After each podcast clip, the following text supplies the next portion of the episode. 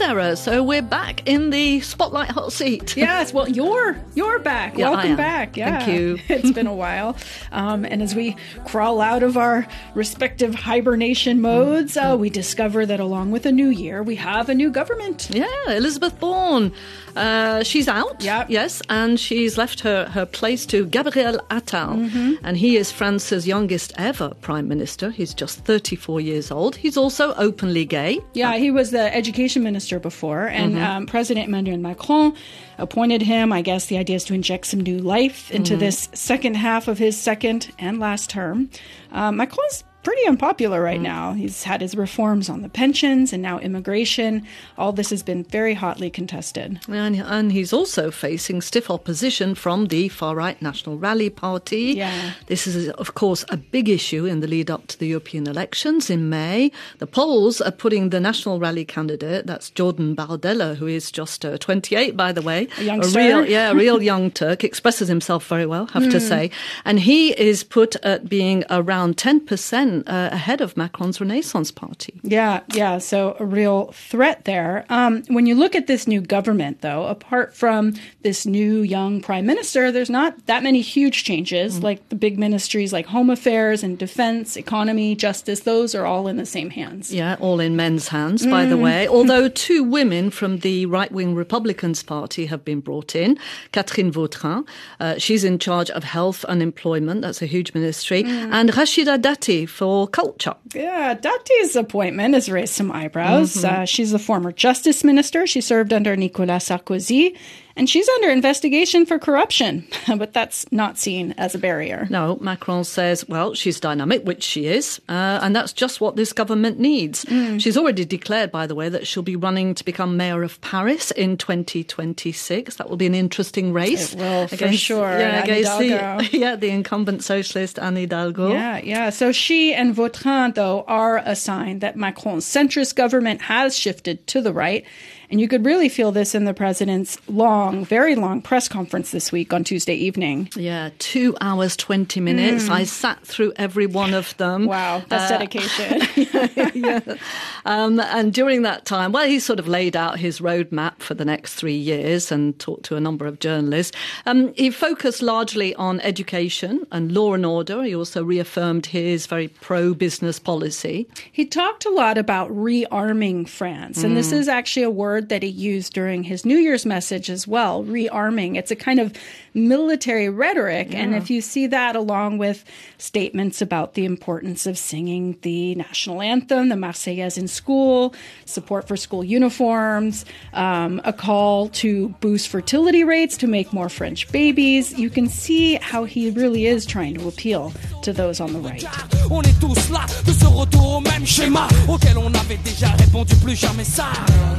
de ce retour au même schéma. Mais on est tous là de ce retour au même schéma. Mais on est tous là de ce retour au même schéma. Mais on est tous là de ce retour au même schéma.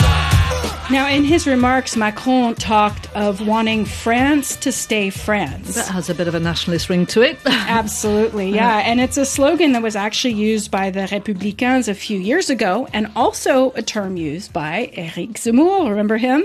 Far right pundit um, who ran for president. So um, it's fraught.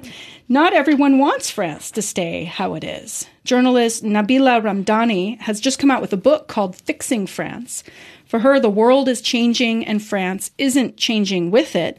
She spent several years living and working outside of France in the US and the UK, and to some extent, she says she felt like she had no choice but to leave. She found she ran up against barriers to working in journalism or publishing in France because of her North African background. She's the hmm. child of Algerian immigrants. In this book, she dissects what she sees as France's failures, both historical and recent. And she reflects a bit on how to fix them. Her critiques are really centered on this idea of France being a country of impossible ideals, you know, built on a myth of a revolution that guarantees liberté, égalité, fraternité for all. And this isn't just a view from the outside, she says. These are myths that French people tell themselves. France is a country of impossibly high ideals that France fails to uphold in real life. So, in principle, the constitution of the current Fifth Republic is meant to achieve liberty, equality, and fraternity for all. But in practice, it has often achieved the opposite. It has alienated millions of people from a system that looks after its elite and that puts immense power into the hands of one president who is supported by an immensely powerful security state. So, this sense of overwhelming idealism goes back to those who created a republic based on sacred texts, uh, concentrating on Enlightenment values that are again, impossible to apply to real life. I feel like this failure to live up to the ideals and a lot of people left aside is particularly seen in what's happened with the post colonial experience in France and all these people who came to France not getting the liberté, égalité, fraternité that sort of promised in the text.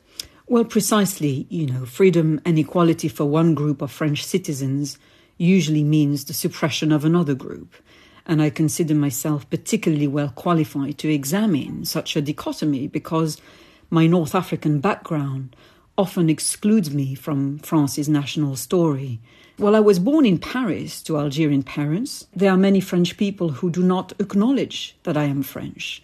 So, this is what modern France actually looks like, and it differs greatly from those Republican uh, ideals. And I can assure you that the real violent uh, rioting doesn't just come from ethnic minority groups when they are unhappy about uh, how they're treated by the authorities. Uh, the biggest uh, protest movement in recent years were the Gilets jaunes, the so called yellow vests, who are mainly white working class.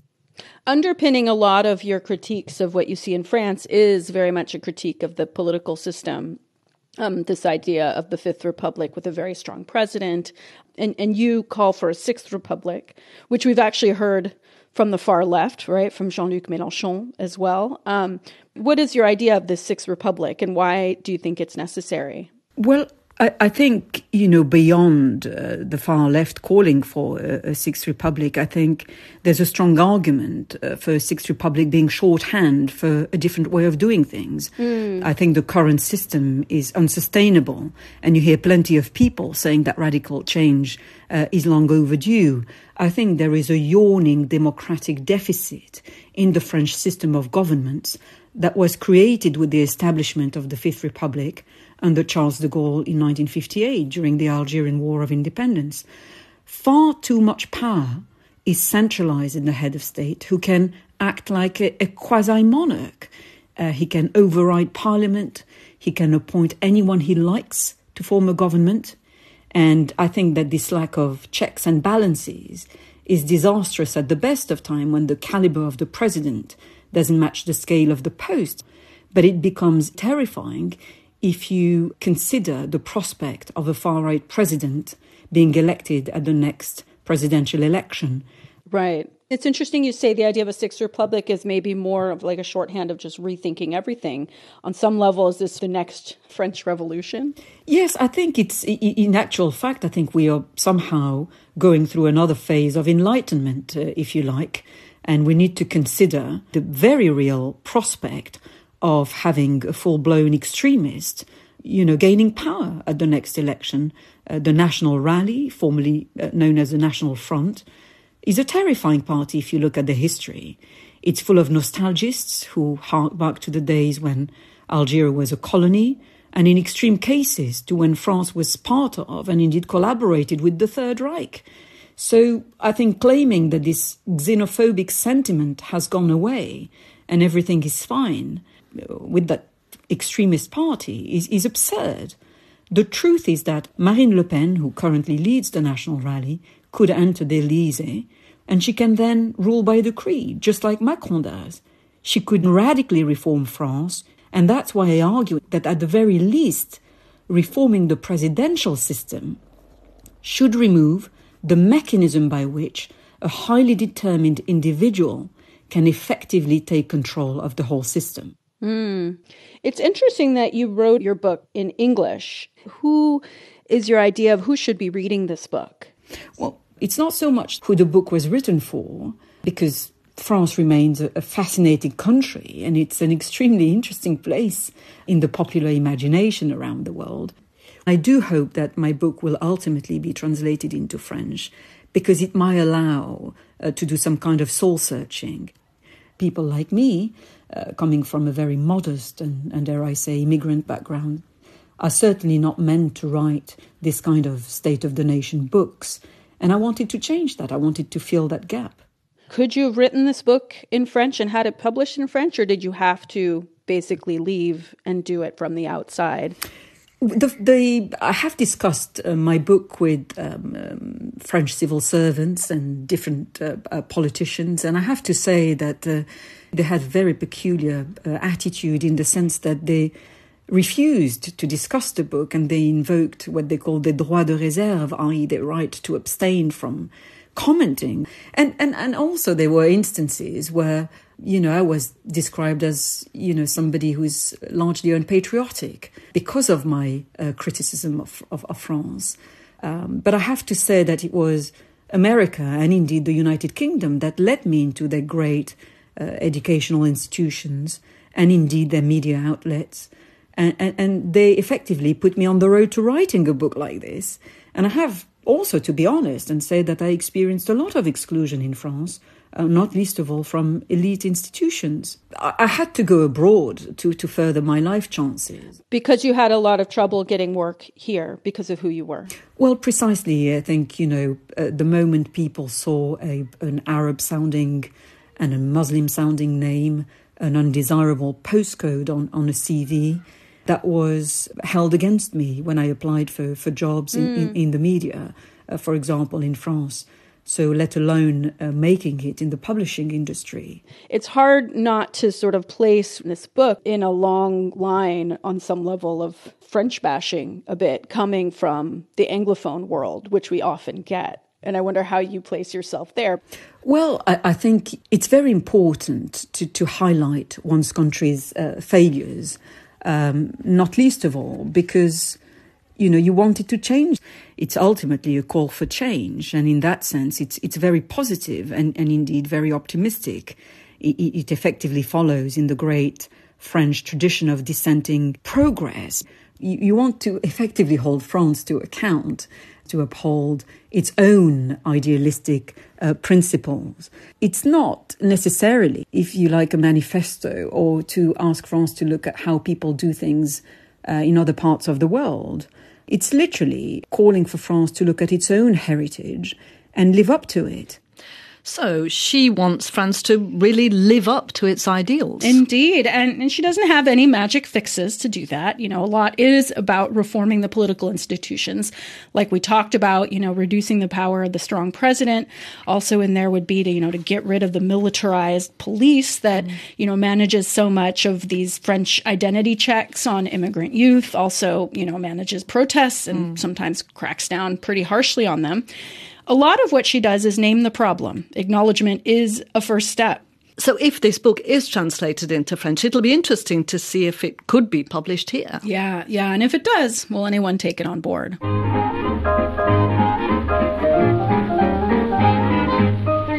enfants demandent pour Noël de gros éléphants ou bien des caramels. Moi je ne voulais rien de tout ça. Et je demandais à mon papa, emmène-moi, ah, ah, emmène-moi, ah, emmène-moi au cinéma. Oh, quand Betty fait bouf, quand Popeye fait paille, quand Mickey fait miaou. So, we've talked about France's new government ministers. Now, let's have a little look back at a past minister, Françoise Giroud. She was Minister for Women's Affairs and then Culture Minister in the 1970s. That's right. And she was also a prominent journalist. And Jess Phelan is here to tell us a bit more about that. Hi, Jess. Hello. Yes, Françoise Giroud had a really interesting career. And that song that we were just listening to there, she actually wrote the lyrics for that. It's called Quand Betty fait boop, when Betty goes boop. And it's all about the magic of cinema and getting swept up in cartoons like Betty Boop and Popeye and Mickey Mouse. Uh, her first love was of the cinema. Yeah, that's right. That was where she learned to write. So she was born in 1916 and she came from a reasonably well off family of Turkish Greek immigrants, but her father died when she was about 14. So she dropped out of school to support the family and she worked first as a typist and then she became an assistant for various film directors. And by the 1930s and 40s, she was writing the screenplays herself. But then, how did she make the move over to journalism? It's not a, an obvious career path. That's right. Well, it's it's kind of hard to believe, but her first job in journalism was as editor in chief of Elle magazine in 1946. That was right around when it was founded. Yeah, that's right. So Elle magazine was created in 1945 by a Russian journalist in Paris named Hélène Gordon Lazareff.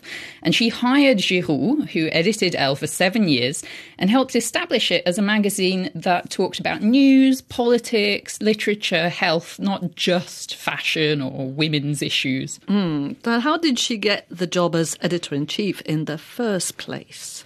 Well, as she told it, after World War II, there weren't any journalists left in Paris because they'd either left or they'd collaborated with the Nazis.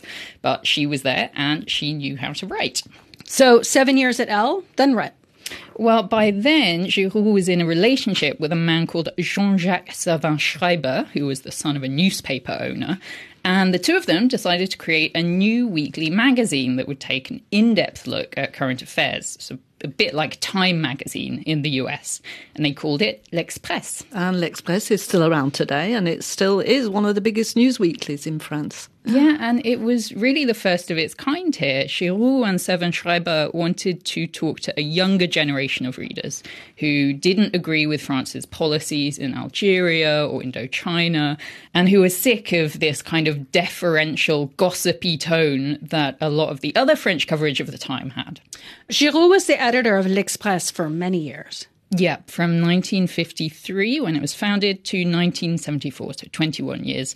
She was the editor, she also wrote opinion pieces, and this was a time when it was still really pretty rare to see a woman in a top job like this. And then she got an even bigger job in the government. Yeah, so in the summer of 1974, Valéry Giscard d'Estaing had just been elected president and he made Jacques Chirac prime minister. Giroud hadn't supported them. She voted for the left and they were on the right. But even so, they asked her to take this new position I'll give you the full title Secretary of State for the Feminine Condition. the feminine. oh, the feminine condition. Interesting. I guess we'd now call this women's affairs. Yes, right. I mean, the name sounds extremely old fashioned now, but it was the first role of its kind in France. And did it come with any real power, though? Because, yeah, clearly often these kind of things are symbolic.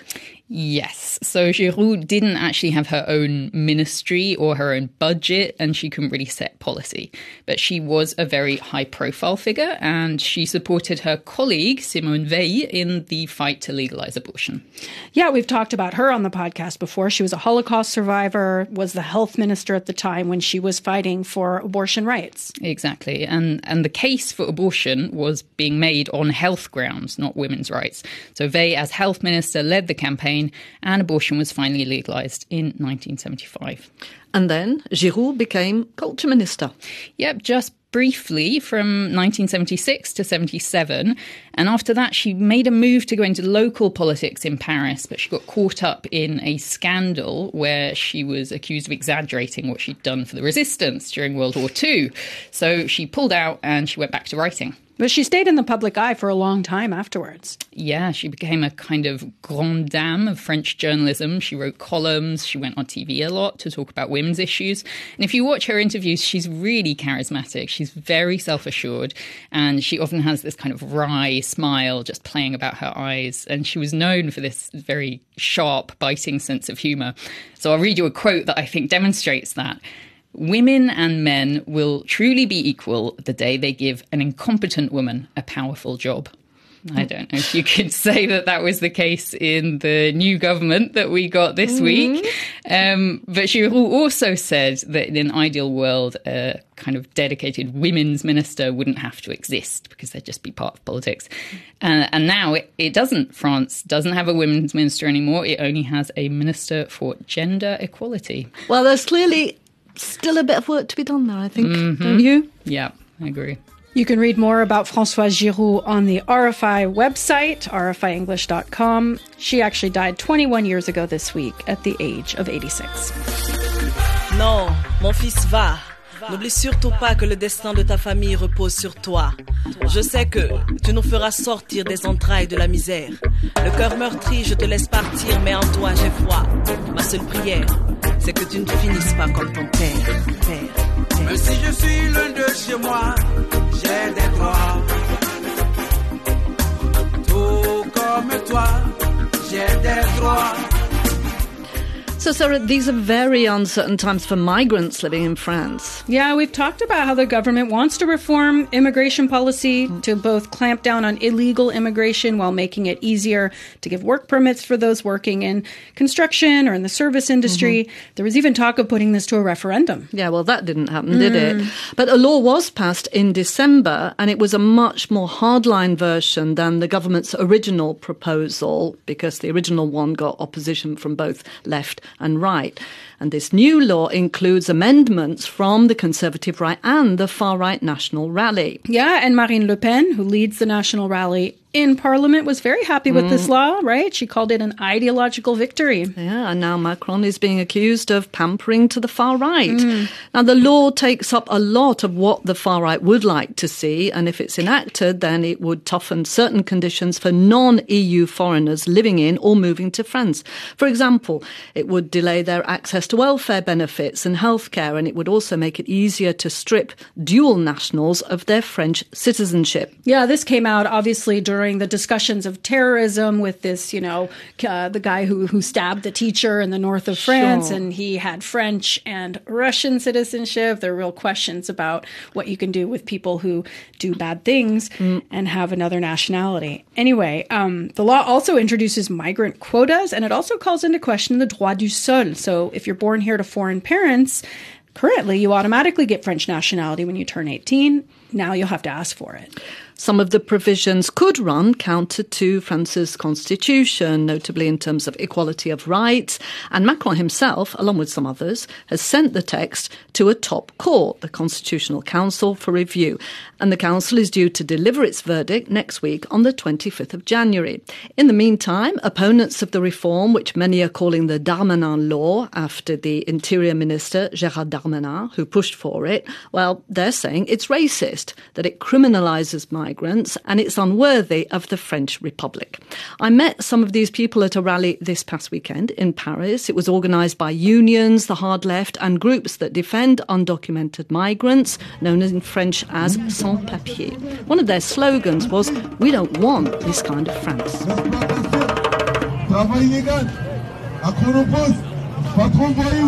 Groups of undocumented migrants from in and around Paris are lined up in Place de la République, literally drumming up support. Some attach an inflatable dinghy with a few old clothes onto the bonnet of the car that's to lead the rally through the streets of northern Paris. It's a strong image. Just the day before, four migrants died in the freezing waters of the English Channel trying to cross from France to the UK. We want to show how people are dying at sea in boats, says Latana Sissoko. Our families are dying, especially crossing the Mediterranean. You see pictures of them on TV, on social media. Something's got to be done to stop these deaths. Everyone line up next to the boat. Move on! A small woman in a long anorak shouts into the megaphone. Mariama Sidibe spent eight years struggling to get a work permit. Now retired from her job as a home help, she's spokesperson for the Paris Sans Papiers Collective.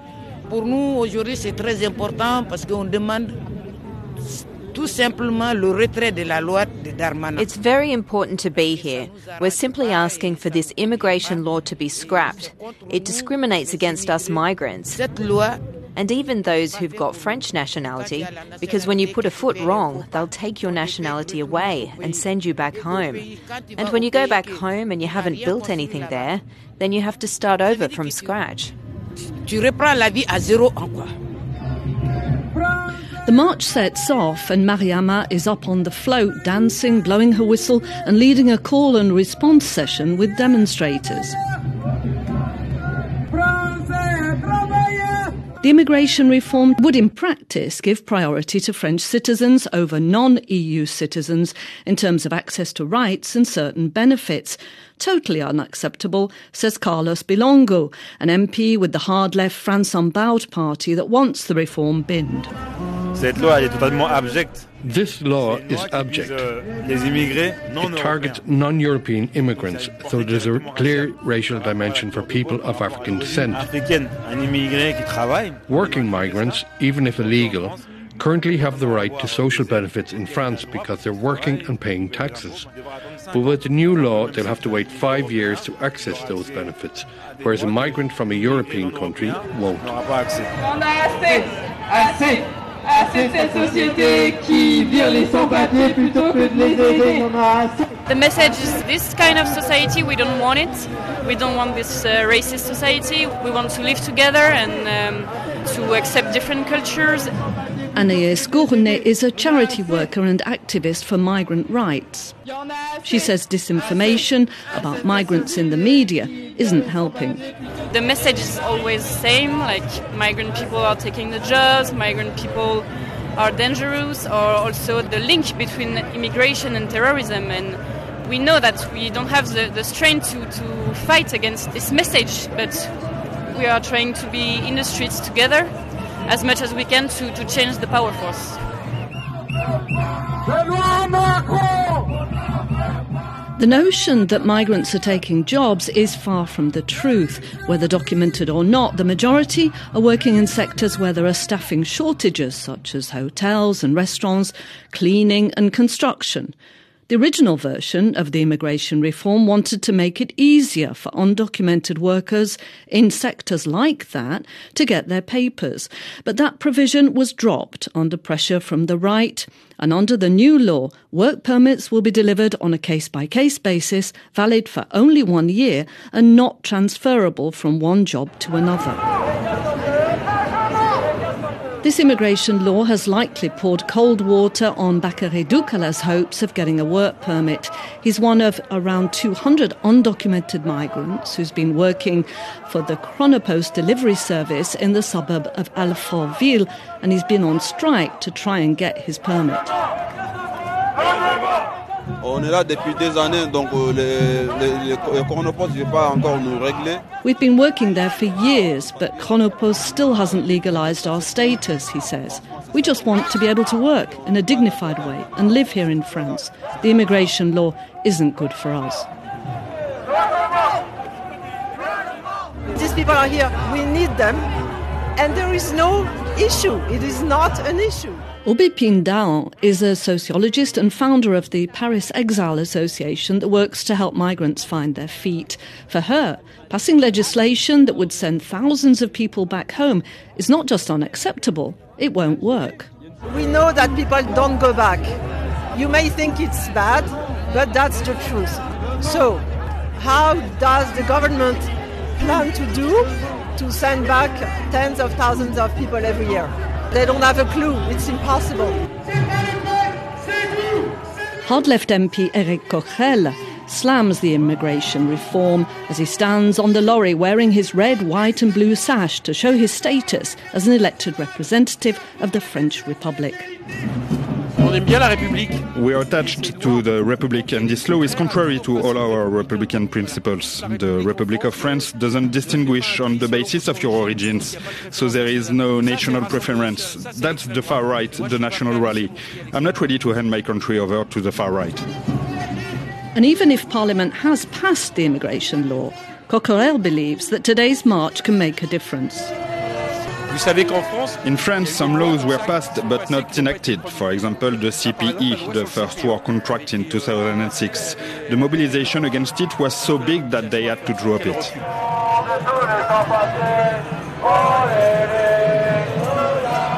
So, Alison, this reform is harsher than the government originally wanted. Um, how has Macron been justifying it? Well, in a way, he struggled hmm. because it's proven quite divisive within his own ranks, and the health minister actually resigned over it. In his press conference this week, Macron defended the essence of the bill and saying it was necessary, but he has acknowledged that parts of it may have gone a bit too far, and that's why he referred it to the Constitutional Council for review. So, do we know what to expect from the ruling?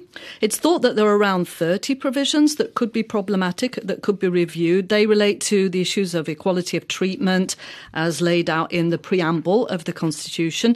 There were also questions about some of the 60 amendments that were added on by right wing parties that may not necessarily be in the spirit of the original law. But that said, if too much gets changed, well, the right will certainly be up in arms.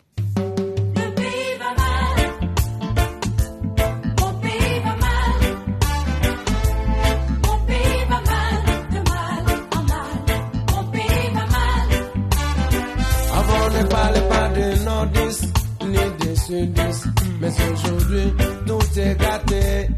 We've come to the end of the show, and Spotlight on France, as always, is a production of Radio France International. This episode was mixed by Cécile Pompiani. If you like the show, please consider rating and reviewing us on Apple Podcasts or Spotify or wherever you listen. And if you want to write to us, we'd love to hear from you. We're at spotlight.france at rfi.fr. You can also find us on Instagram at Spotlight on France and on rfienglish.com. Bye bye, Sarah. Bye, Alison. Ils ont tout gâté, l'armée est divisée. Les étudiants sont divisés. La société est divisée. Même maman au marché sont divisés.